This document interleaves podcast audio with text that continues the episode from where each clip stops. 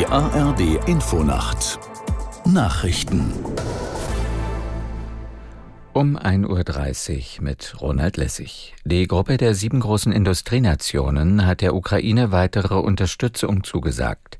Die Staats- und Regierungschefs hatten sich am zweiten Jahrestag des russischen Einmarsches zu einer Videokonferenz zusammengeschaltet.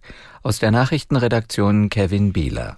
In der Abschlusserklärung des virtuellen G7-Treffens wurde Moskau aufgefordert, alle Truppen aus den besetzten Gebieten der Ukraine vollständig abzuziehen. Auch der ukrainische Präsident Zelensky hatte an der Videokonferenz teilgenommen. Außenministerin Baerbock war anlässlich des zweiten Jahrestages zu einem Solidaritätsbesuch nach Odessa gereist. Sie sicherte bei ihrem Besuch in der südukrainischen Hafenstadt weitere deutsche Waffenhilfe zu. In zahlreichen deutschen Städten gab es Kundgebungen für die Ukraine, unter anderem in Berlin, Köln, Hamburg, Hamburg und München. Im Rennen um die Präsidentschaftskandidatur der US-Republikaner hat Donald Trump seinen Vorsprung offenbar ausgebaut. US-Medien gehen übereinstimmend davon aus, dass Trump sich bei der Vorwahl im Bundesstaat South Carolina gegen seine Konkurrentin Nikki Haley durchgesetzt hat. Die New York Times rechnet in ihrer ersten Prognose mit einem Vorsprung von mehr als 20 Prozentpunkten. Trump hatte bereits die ersten drei Vorwahlen gewonnen.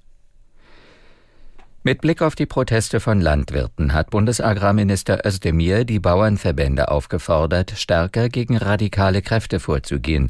Im Berliner Tagesspiegel beklagte der grünen Politiker, die Proteste würden auch von Menschen gekapert, die mit dem Thema nichts zu tun hätten. Aus der Nachrichtenredaktion Mike Oeske.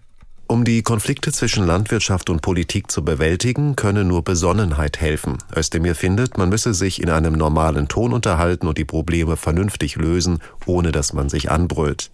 Bauern und Politiker sollten die Argumente der jeweils anderen Seite gelten lassen. Gestritten wird aktuell vor allem darüber, dass geplant ist, die staatlichen Subventionen beim Agrardiesel schrittweise abzubauen. An Aschermittwoch hatten gewalttätige Protestierende eine Veranstaltung der Grünen in der Stadthalle von Biberach in Baden-Württemberg verhindert. Bei der diesjährigen Berlinale ist der Dokumentarfilm Dahomey mit dem Goldenen Bären ausgezeichnet worden. In dem Werk der französisch-senegalesischen Filmemacherin Mati Diop geht es um die Rückgabe kolonialer Raubkunst an das heutige Benin. Bei der Entgegennahme der Auszeichnung sagte sie, zurückzugeben heiße, Gerechtigkeit zu üben.